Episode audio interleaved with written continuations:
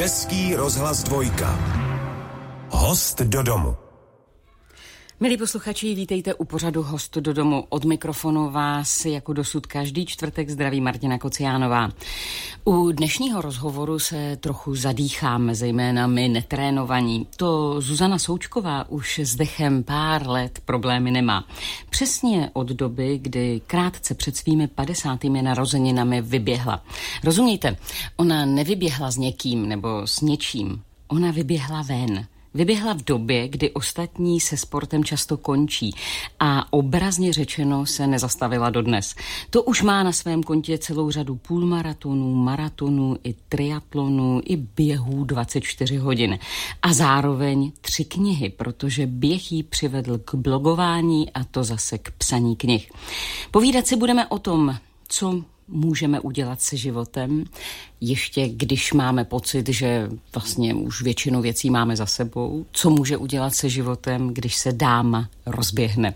Paní Zuzano Součková, buďte vítána. Dobrý den.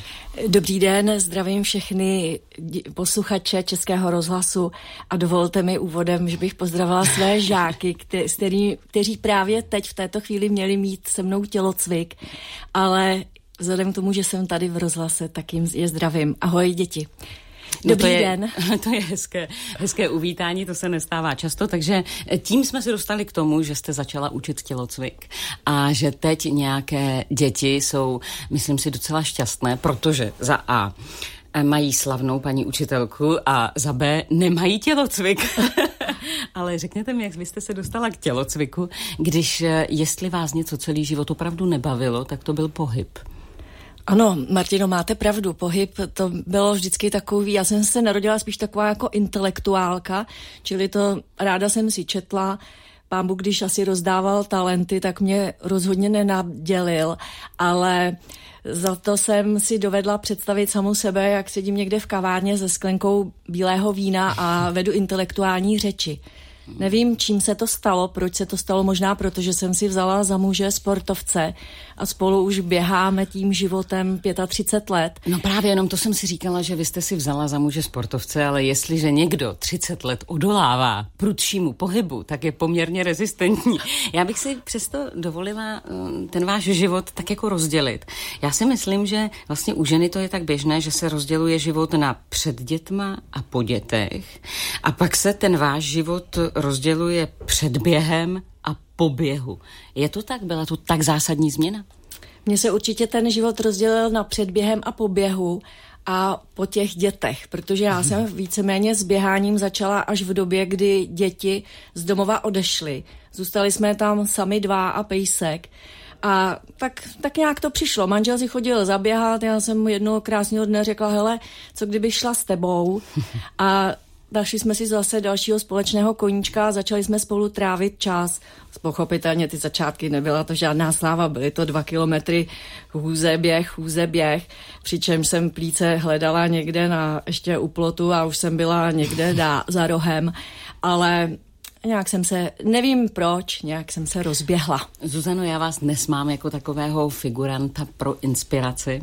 Pro inspiraci, že v době, kdy mnozí se sportem tak trochu končí, tak eh, vy jste se do toho teprve obula a říkám si, kdybyste to byla bývala věděla, ta čeština je opravdu zajímavá, kdybyste to byla bývala věděla, co s vaším životem udělá to jedno vyběhnutí, eh, vyběhla byste dříve? Kdybych to byla bývala věděla, tak bych určitě vyběhla dříve a nečekala až na skoro padesátku, ale myslím si, že nakonec se nic nestalo. Předpokládám, že ještě pořád před sebou mám nějaké roky a že mě ještě čeká něco.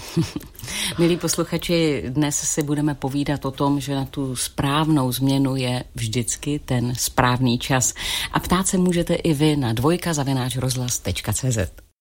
Zuzana Součková mým dnešním hostem a já vám připomenu, že je to běžkyně, která se právě skrze běh dostala i k psaní. Nejprve k blogům a posléze ke knihám. Nyní čeká, že jí vyjde její čtvrtá kniha. Já si Paní Součková, s vámi o tom tak podrobně povídám, protože vy jste vlastně pro mě takový důležitý příklad. Důležitý příklad, protože když lidé mají onu příslovečnou krizi středního věku a já si o ní v souvislosti s vámi dovolím eh, hovořit jenom proto, že vy ji sama zesměšňujete ve svých knihách, tak eh, s tou krizí nakládají různě. Hledají si koníček v tom lepším případě, mění zaměstnání v tom lepším případě, v horším případě pak opouštějí rodiny a muži jedou to své příslovečné druhé kolo. Ale vám, když hrozil syndrom eh, prázdného hnízda, protože tři děti postupně vylétávaly z toho vašeho bytečku, tak vy jste si obula kecky a vyběhla. A já si říkám, opravdu to stačilo? Zejména pro vás, když jako poměrně vášnivě popisujete, jak jste do té doby ten běh nesnášela. No, ono to stačilo právě proto, protože já jsem měla parťáka a mám ho pořád. Jsme na to dva, jsme se svým manželem, takže my běháme spolu.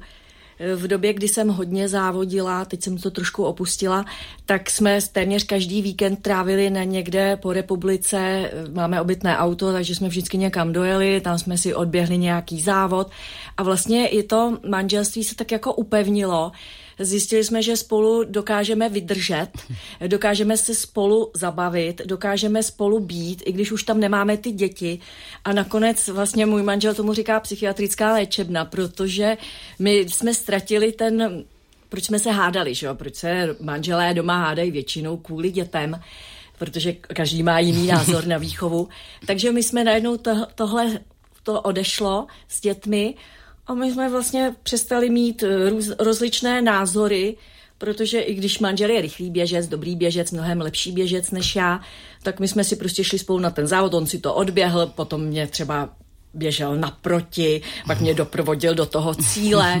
A já jsem si tak připadala taková důležitá, taková vážená manžel, paní součková manželka. Opečovávaná. Opečovávaná. Já jsem se někdy dočetla, že teď jste s manželem, tedy ten rozhovor je asi dva roky star, objevili kouzlo koloběhu, eh, kdy se dáte dohromady, máte jedno kolo a běžíte a jedete někam na výlet a střídáte se. A z toho se mi teda dělá špatně. A tak si říkám, je to skutečně ještě pro vás přínosem, anebo už se trošku bičujete? No, ono, jsme jeli takový závod, mimo jiné, kdy to bylo 50 kilometrů z Řípu do Prahy, ten koloběh, kdy opravdu ta dvojice musela být pořád spolu. Jeden běžel, druhý jel na kole a vtipné na tom bylo, že se tenhle závod odehrává začátkem prosince.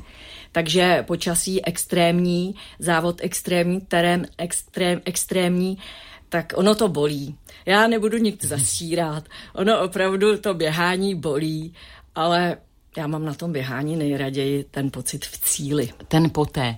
A já jsem narazila ve vaší zatím poslední knize na kousíček, na takový odstaveček. Při cestě nahoru jsem bojovala o přežití a rozhlížela se, jestli kromě odpadku někdo v lese nezahodil i plíce. Druhý den jsem nemohla chodit do schodů ani ze schodů, kromě svalu ještě koleno. Svůj loňský čas jsem překonala, ale stojí to vůbec za to? Tak se vyptáte v té knize. A já se teď ptám tady ve studiu, stojí to za to? Není toho třeba moc? Není to takové, jak, jak my holky se občas pro něco natchneme a jsme pak takové trochu utržené ze řetězu? To, mi řekl, to jste řekla moc hezky, utržená ze řetězu. Ano, já jsem takový typ člověka, který se opravdu umí natchnout. Jednou mi kamarádka eh, zdravotnice řekla, že jsem závislostní typ. Mm-hmm. Takže já opravdu, když něco začnu dělat, tak to dělám naplno a možná se mi to stane i závislostí. A to zřejmě se stalo i mně to běhání. Dneska i ten, už ne třeba úplně to běhání, ale ten pobyt venku. Já vždycky říkám, nejkrásnější, nejhorší počasí je za oknem a můžu všem říct, že mě se vždycky nechce. Sedím doma, vidím, tam padá sníh, nebo prší, nebo je zima, sedím pod dekou a hrozně ráda bych tam zůstala až do večera a pak se přesunula do postele. Ale něco, něco mě nutí, asi, já vždycky to přirovnávám k té závislosti, takže možná ta závislost, možná ta láska k jídlu, protože já mám jídlo ráda a nechci stloustnout, takže to mě vždycky vynese někam ven a nakonec venku zjistím, že je krásně za každého hmm. počasí. Řekněte mi, je ta výdrž je v nohách anebo v hlavě? Výborná otázka. Nohy jsou důležité, to určitě, ale hlava to řídí ty kroky. Takže ono se také říká, že, uběh, že maraton se běhá hlavou a mohu to říct, že jsem šla na svůj úplně první maraton, tak jsem ani nečekala, že ho uběhnu a prostě jsem si řekla, tak já poběžím jenom k té maratonské zdi, to tady mezi námi běžci je takový termínus technicus, někde kolem 30. kilometru vždycky narazíte na zeď, do té doby vám to dobře běží, pak najednou nemůžete a potom už se tam člověk nějak doplouží. Potom se ke konci zase zvedne z mrtvých. A já jsem říkala při tom svém prvním maratonu, poběžím jenom k té zdi a potom se na to vykašlu. A tenkrát jsem vůbec tu zeď nepotkala, protože jsem tu hlavu prostě si Prostě jsem, já jsem strašně chtěla uběhnout ten první, svůj první maraton. Takže já si myslím, že hlava a hlava nám všechny ty limity, které si v životě my nastavujeme, ať už je to běhání, nebo ať je to, že neumíme něco, nebo že jsme něco nedokázali, tak to všechno máme jenom ve své hlavě. Ta hlava nám samozřejmě může pomoci, pokud jí vládneme. Když jsem si tady před nedlouhou dobou povídala s dálkovou plavkyní Abedžali, která přeplavala všechny, všechny úžiny světa, La Manche a průliv kostí na Havaji a severní a tak dále, Gibraltarský, tak pro její úspěch je klíčová meditace. Ona se jí eh, věnuje už, dá se říci, desítky let. Jak vy jste nakládala eh, se svojí myslí? O tom, jak trénujete, o tom se budeme bavit eh, později, ale jak jste dokázala eh, tu hlavu přestavit tak, že najednou chtěla něco, co do té doby 40 let nechtěla? No, to je, to je, ono se to všude píše, takže on člověk to nemusí, nemusí to ani přijít samo, ale v, v různých těch návodech, jak uběhnout maraton za 100 dní a podobně, tak píší prostě představte si, že běžíte po té trati, eh, kamarádka mi taky řekla, já když běžím a už nemůžu, tak si představit, že jsem taková jako láňka a běží se mi moc příjemně a lehce. Tak jsem si to tak do té své hlavy taky snažila dostat, ale pravda je, že třeba už když jsem nemohla a chtěla jsem se přenastavit na tu laňku, tak to je dost složitý a někdy jsem si na tuhle poučku ani nevzpomněla a nějak jsem si to odtrpěla.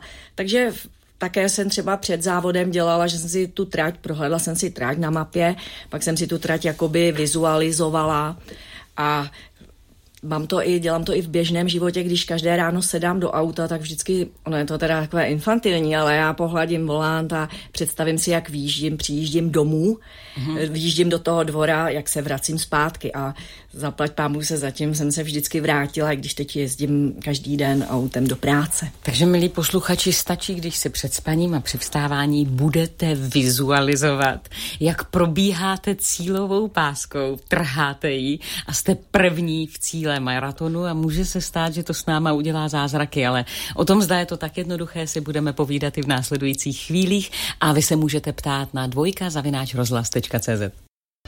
Host do domu. Dnes s Martinou Kociánovou. A především se Zuzanou Součkovou, běžkyní a také spisovatelkou. Zuzano, vy jste v roce 2015 eh, měla romantický plán, že budete mít v nohách tisíc mil, že uběhnete za ten rok tak těch 1600 kilometrů.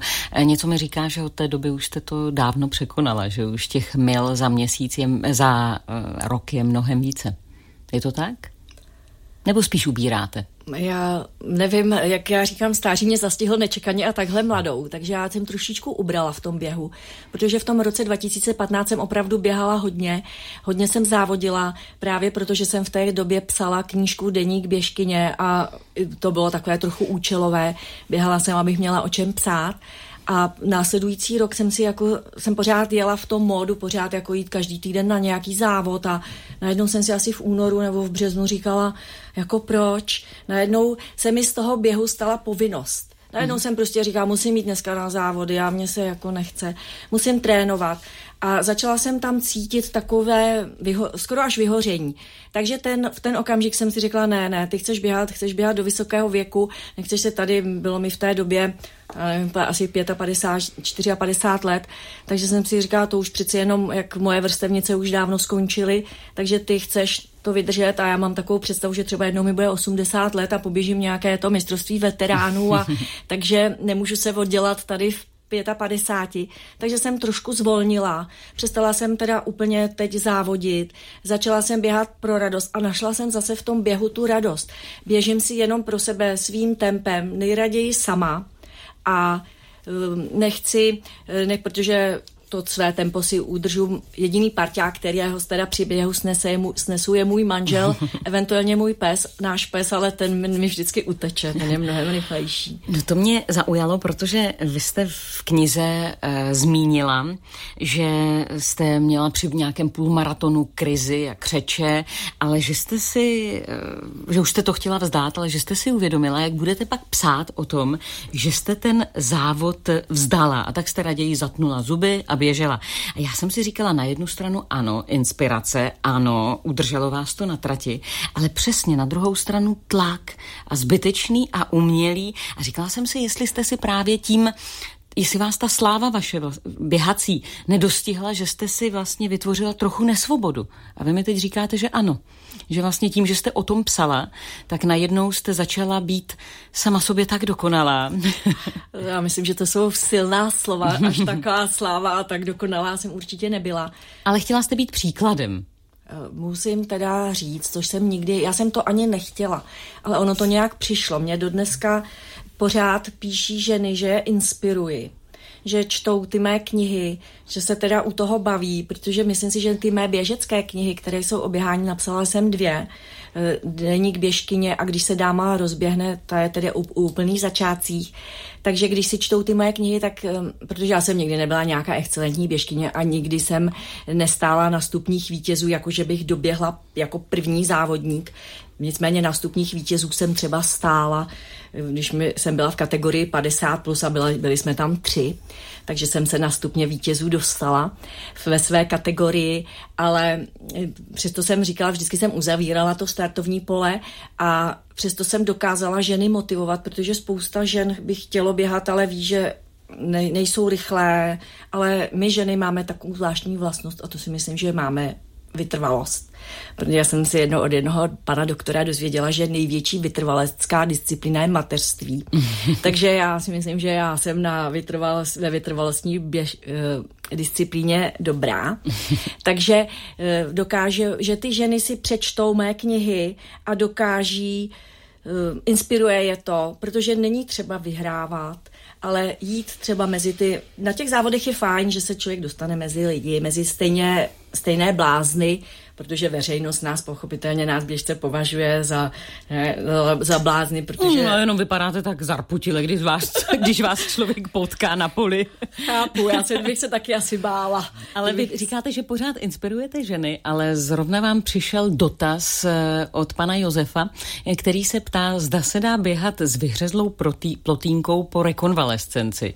Tak panu, panu Josefa možná potěším, protože já jsem v době, než jsem začala běhat zhruba kolem těch 45 let, měla vyhřezlou plotínku. Několik měsíců jsem ležela na, bal, na takovém tom velkém míči, v, říkám, v pozici mrtvého brouka. A posléze, když jsem teda se dostala z toho nejhoršího, tak jsem začala s jogou, ale yoga je pro mě, byla v té době pro mě moc statická. Poradila jsem se s lékařkou a začala jsem právě běhat a musím to zaťukat.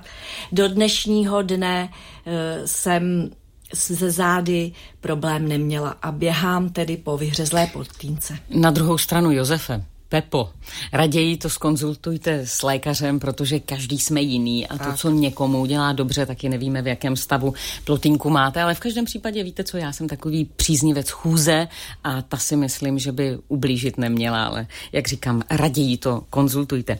Vy jste řekla, teď běhám nejraději sama a to se mi líbí, protože já jsem také takový pokoutník. Nicméně, když jste začínala, tak jste si právě užívala takové ty velké akce, půlmaratony a tu atmosféru. Tomu úplně nerozumím, ale to proto, že jsem tam také nikdy jako závodnice nebyla. A když jste eh, byla v San Francisku, když jste běžela půlmaraton, tak jste byla 529. Eh, z 1542 účastnic, ale jenom ve vaší kategorii. Jenom ve vaší kategorii. Jinak jste byla 12 třístá a bylo vás tam celkem 30 tisíc? 30 tisíc, byl to ohromný dav, to jsem nikdy neviděla. A to musí být hrozné, nebo je to dobré? Ono se, tam to běhá ve vlnách, oni to mm-hmm. nevypustí těch 30 tisíc lidí najednou. A protože já jsem tam byla já jsem říkala, jsem tam byla jako delegace, protože já jsem vyhrála, ten půlmaraton San Francisku vyhrála díky svému blogování a my jsme byli, běželi teda z první linie, což se mi už nikdy nepodařilo, protože vždycky v první linii běhá pouze elita. Mm-hmm. Takže my jsme běželi v první linii, ale když jsme doběhli do toho Golden Gate Parku, tak tam bylo ohromné množství lidí. Takový fakt festival. A teď jste se přesunula do samot eh, lesních hvozdů. I o tom si budeme povídat. Ptát se můžete i vy na dvojka zavináč rozhlas.cz. Milí posluchači, Zuzana Součková, běžkyně a spisovatelka mým dnešním hostem. My jsme si doposud povídali hlavně o běhu a nikoliv o vaší spisovatelské dráze, ale ono to má svůj smysl, protože vy jste do doby, než jste začala běhat, nenapsala ničárku.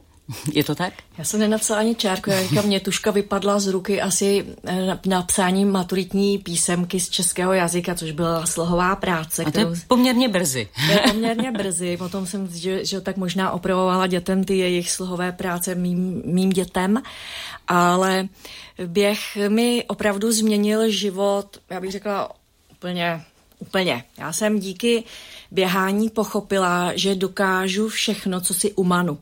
Jak kdyby mě někdo ve 20 let, letech řekl, uběhneš pět kilometrů, tak bych si ťukala na čelo, protože pět kilometrů je hrozně daleko. To je strašně dlouhá vzdálenost. Jděte někam pět kilometrů. Když by mi někdo řekl ve 30, že uběhnu půlmaraton, tak bych nevěděla, jaká je to vzdálenost. Dneska vím, že to je 21 kilometrů a 0975 ještě za desetinou čárkou metrů. A když by mi někdo řekl ve 40 letech, že uběhnu maraton, což je 42 kilometrů a ještě 190 metrů navíc, tak bych opravdu říkala, že ty lidi jsou blázni, že, mi, že to není možný.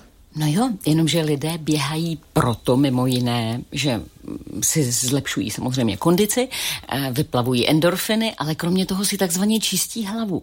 Jenom vám se při tom běhu ta hlava vlastně zanáší, protože vy byste potřebovala běhat s blokem, protože právě při běhu vás začaly napadat fejetony, historky, příběhy a to je asi trošičku nezvyklé. Přesně tak. Já jsem vždycky vyběhla a měla jsem ta hlava, já měla pocit, že se mi rozkočí, protože já měla tolik nápadů, tolik myšlenek. Takové třeba mě napadly dobrý vtip a teď jsem nevěděla, jak si to zapamatovat, protože jakmile jsem třeba běžela delší kus a jsem přišla domů a jsem říkala, hele, to bylo docela dobrý, to mě napadlo dobrý ale nemohla jsem si už vzpomenout. Takže já jsem třeba, až mě napadlo dobré jenom slovní spojení, tak já jsem si ho až do konce toho běhu opakuju si to dokola pořád ty, ta dvě slova. Abyste to nezapomněla. Abych to nezapomněla a potom to dám na papír a pak už to umím rozvést. Takže já díky běhání jsem opravdu začala psát. Nejdříve tedy ty blogy o běhání, potom, eh, když jsem napsala teda ty dvě knihy o běhání, tak už jsem si říkala, ne, už o běhání, jako dneska už píše taky kde kdo, takže o běhání už psát nebudu a vydala jsem v knihu fejetonů, která se jmenuje Běh života s úsměvem a jsou to fejetony ze života ženy humorné, humornou formou. Překvapuje mě, že mi lidi píší, se u toho řechtají na hlas. Jsem teď měla minulý týden besedu v Chebu a opravdu jsem tam, a autorské čtení, a já jsem tam četla a ty lidi se popadali za břicho a já jsem byla tak šťastná, protože jsem najednou získala, dostala zase takovou tu zpětnou vazbu, že to, to lidi opravdu baví, že dokážu lidi pobavit. A hlavně vy jste byla eh, dlouhá léta na volné noze, věnovala jste se financím, eh, nyní jste učitelka tělocviku a toto je skutečně úplně úkrok stranou. A mě samotnou to zarazilo, protože jsem si říkala psaní oběhání a trošičku mi to připomnělo historku, jako když Jakub Wagner, ještě co by neznámý jinoch svého času přišel do televize a říká, já bych tady e, chtěl dělat takový pořad o rybaření a teď ti dramaturgové prý na něho hleděli a říkali, Jo, rybaření. A to je ta činnost, při které se hodiny díváte na nehybnou hladinu, pak nic nechytnete a jdete domů. A stejně tak mi to připadá jako oběhání. No tak běžím, tak fajn, obojí si boty, vyběhnu, běžím do první krize a pak buď přestanu, nebo se vyblinkám a pokračuji. Ale jak o tom napsat blogy a dvě knihy? Já jsem do, těhle, do toho svého psaní přesunula ty své pocity, své emoce, které mě, eh, které mě, své myšlenky a pocit, prostě každý, ty pocity máme, ono to vypadá pravá, levá, pravá, levá, ale člověk si říká, No, to je úžasné, to je nádhera, prostě krásně svítí sluníčko. Za chvíli už nemůže. Co tady dělám, proč jsem tady? No to je ale hloupost, měla jsem být doma. Vždyť se, když dávají v televizi ten seriál, pak zase se trošku zvedne, zvednete a zase jo, je hezky svítí sluníčko, ale takhle to jde dokola. A já jsem tohle to nějak, nevím proč, jak dokázala zachytit a čtenáři se s tím dokáží stotožnit, protože tyhle myšlenky máme zřejmě všichni, což jsem tehdy nevěděla, ale dneska už to vím, protože mi to volají a píší a říkají, no jasně, ty píšeš o mně, to je o mě, jak to víte, vy, vy mi snad vidíte do hlavy. Tak proto jsou tyhle ty moje knihy úspěšné Zřejmě proto, protože tam uh, lidem ukazuju, že nejen oni jsou že je to bolí, že to bolí, ale že to bolí vlastně asi každého. Možná, že jste inspirovala i paní Alenu, protože ta píše, že to nejlepší, co žena může udělat, je začít běhat. Je mi 42, v loni jsem začala běhat pro radost. Občas si zaběhnu nějaký menší závod, ale jak říká moje kamarádka, ta tvrdí, že běhá proto, aby nezabila ty, které miluje. Host do domu. Dnes s Martinou Kociánovou. A běžkyní a spisovatelkou a učitelkou tělocviku Zuzanou Součkovou. Zuzano, vy když píšete své knihy, nebo dlouhou dobu jste psala blogy, byla jste mm, opakovaně třetí blogerkou roku, druhou blogerkou roku, skokankou roku a podobně, eh, tak musíte mít pořád náměty. A já si říkám, co tak asi může člověka při běhu potkat za dobrodružství? No, tím, že běhám sama a tím, že běhám v přírodě, já nejsem silniční typ, ne, bydlím na malém městě, tak po ulici mě, na ulici běžet mě neuvidíte, možná tak, když je nějaké velké náledí, ale já běhám v přírodě, běhám v takovém lesoparku, běhám kolem řeky a je pravda, že jsem třeba potkala stádo divočáků a to jsem teda měla zaťato, ale neznamená to, že bych se nějak extrémně rozběhla, já jsem spíš zůstala stát a čekala jsem, co budou dělat a oni mě tak obešli, šli asi tak metr ode mě, vůbec si mě ani nevšimli a šli dál. Taky jsem měla takový zážitek, kdy jsem běžela s čelovkou a viděla jsem tak před sebou pod mě najednou nějakýho mimozemšťana, to jsem se hodně bála. Tak jsem se pořád jako na něj koukala, zastavila jsem se mimozemšťan, tak na mě mával tak jsem se pak nenápadně otočila, běžela jsem zpátky a druhý den jsem se na to místo běžela podívat a on to byl malý stromeček. Takový hranatý s tou... A tady jsem jo, si jako říkala... Fantazie je veliká. Strach má velké oči.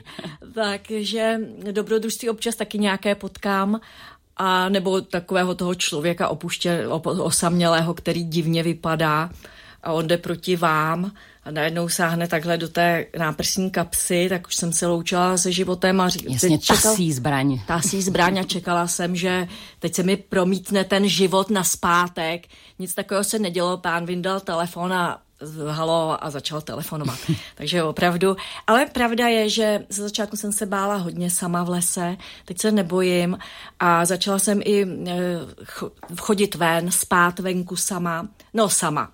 Sama spím venku jenom na zahradě, ale to zase se trénuju a to spím už jako třeba, myslím si, že příští měsíc, teďko v tom únoru začnu svoji eh, sezónu spaní venku a v přírodě se zatím ještě sama bojím a tam teda využívám služeb svého manžela, který je tak hodný a jde se mnou, prostě nadáme si ty krosny a jdeme někam a tam přespíme a jdeme nějaký, na nějaký vandr. Když teď začínáte už od února bivakovat venku, tak to chce samozřejmě určitou odolnost.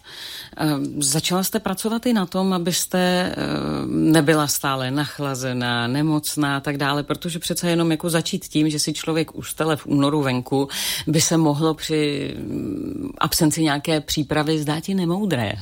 Já jsem eh, naskočila do českého školství, je to asi tak tři roky a do té doby jsem mezi dětmi nebyla. A děti mají mezi sebou ohromné množství nějakých agresivních bacilů. Bacilů a víru. Ano, promořování je mé oblíbené období. A já jsem eh, okamžitě během asi tak 14 dnů začala bolet v krku, kašel, rýma a tak dále, čehož jsem se nemohla zbavit.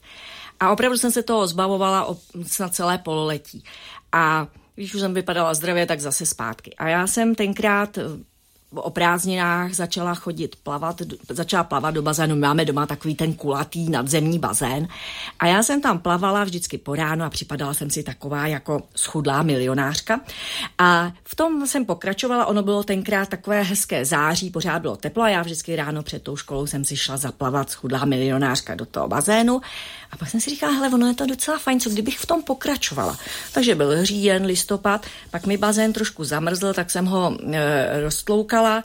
No a ono je to už asi dva a půl roku a já pořád do toho bazénu chodím, e, pořád roztloukám v zimě ten led a tak nějak se možná odolávám těm virům a bakteriím, a které mezi těmi dětmi prostě pořád jsou.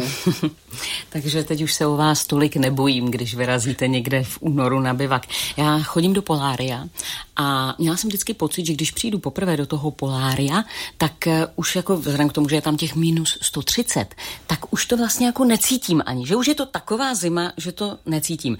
A pak, když jsem uh, si za dvě minuty málem rozbila zuby, jak se mi jektali, tak mi došlo, že to cítím.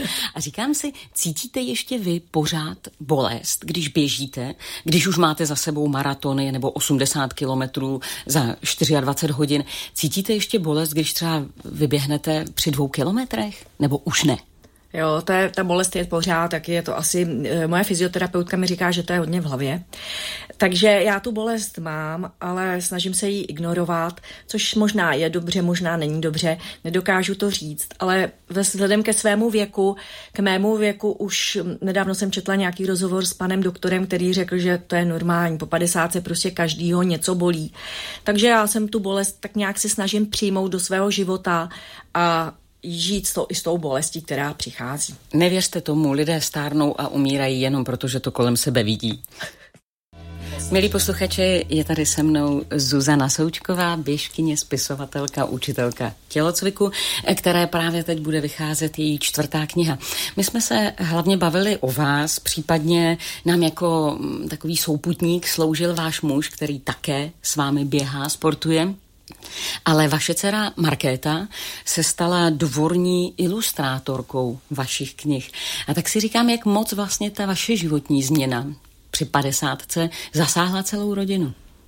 Je, Mé děti, mám pocit, že jsou rády. Všechny naše tři děti jsou také běžci. Dokonce snacha běhá, s, přítel od té dcery Markéty je veliký běžec, takže my potom, když se třeba sejdeme, tak si povídáme, kolik řešíme ta tempa a rychlost a kolik kilometrů za hodinu a kolik kde kdo běžel. Takže dcera, tam Markéta také hodně běhá i trénuje, jsou, oni jsou, já říkám, moje děti jsou naštěstí po otci, čili sportovně nadané, ne, nechytli to po mně. A jak je to takové fajn, myslím si, že je že, že jsou rádi, že jsou na svou mámu pišné. Mě pobavilo váš muž na jednom vašem čtení říkal, že jeho kamarád se prý při čtení vaší knihy e, smál, až brečel dvakrát. Poprvé tedy brečel smíchem a po druhé, když si uvědomil, že ta jídla, co jsou v knize Opravdu musíš jíst, Jeníčku. Vy jste se stala i výživovou poradkyní a to už je opravdu hodně změn, které pro vás eh, jedno vyběhnutí a jeden výskok z gauče znamenal. Já jsem do té knihy dala, nebo do těch dvou knih dala i nějaké recepty, které, protože já považuji vaření, musím říct, že také můj koníček, já vařím, jak můj muž říká, za pět minut 12 začnu vařit a ve 12 je jídlo na stole. A já zapojuju fantazii, takže eh, já jsem ty recepty, které jsou vhodné nejen pro běžce, které jsou rychlé, jednoduché, snadné, tak jsem je dala do té knihy. Pravda je, že některé suroviny nejsou úplně obvyklé mezi lidmi, kteří jsou zvyklí na kachníčku se zelím a podobně, ale já si to taky ráda dám. Máte představu, kolik lidí se na trať v tomto věku dostalo právě díky vám? Máte zpětnou vazbu od čtenářek? Eh, píše nám tady Věra Hofmanová, Zuzana Jarošová. Nevím, jestli ty se dostali na trať díky vám, ale v každém případě jste je ovlivnila. Představu asi nemám, ale je pravda, že mi hodně ženy píší, občas i muži, což mě velice, velice těší, protože moje knihy jsou psány ženským okem, ženskou rukou, ženským pohledem. A píší mi, že inspiruju takže počty to nedokážu. to si nedovedu vůbec představit. Zuzano Součková, vy jste říkala v průběhu rozhovoru, že se vidíte jednou, jak ta 80-letá paní v, dobrém, v dobré kondici běžíte ten veteránský seniorský běh. Řekněte mi, je toto vaše představa, nebo jaké je vaše přání? Kam byste ještě tak chtěla v tom sportu a životě dojít? Já hlavně bych si přála být zdravá.